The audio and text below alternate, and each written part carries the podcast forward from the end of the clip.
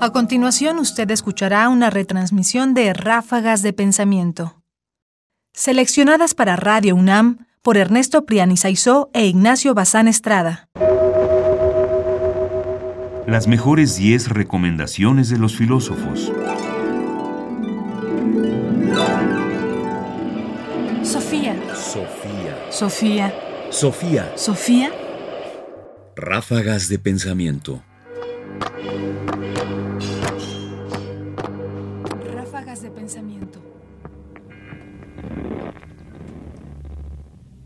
El filósofo recomienda Filosofar sin ser por ello filósofo.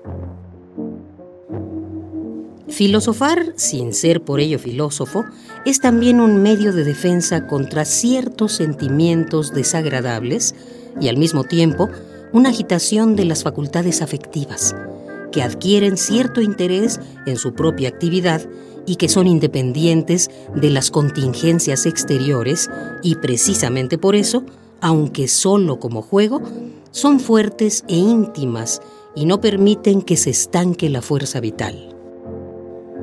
Immanuel Kant. Principios de dietética. El filósofo recomienda filosofar sin ser filósofos. A menudo se dice que solo los filósofos pueden filosofar, y eso, como prueba Kant, es un error. La filosofía es también una terapéutica.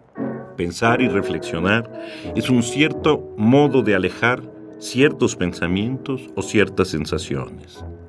Es poner a trabajar de cierta manera la mente para que no se queden engrapadas en una idea, quizás desagradable o quizás excesivamente placentera, sí, pero cuyas consecuencias en última instancia no pueden ser agradables.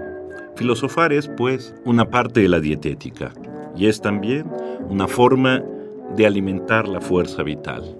Por eso, sin duda, también tú debes filosofar.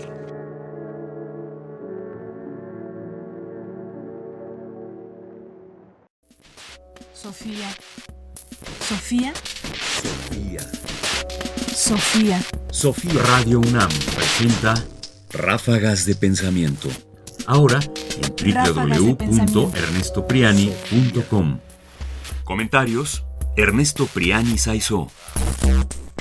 Voces: Margarita Castillo y Guillermo Henry. Controles técnicos: Arturo González. Producción: Ignacio Bazán Estrada. Sofía. Sofía. Sofía. Sofía.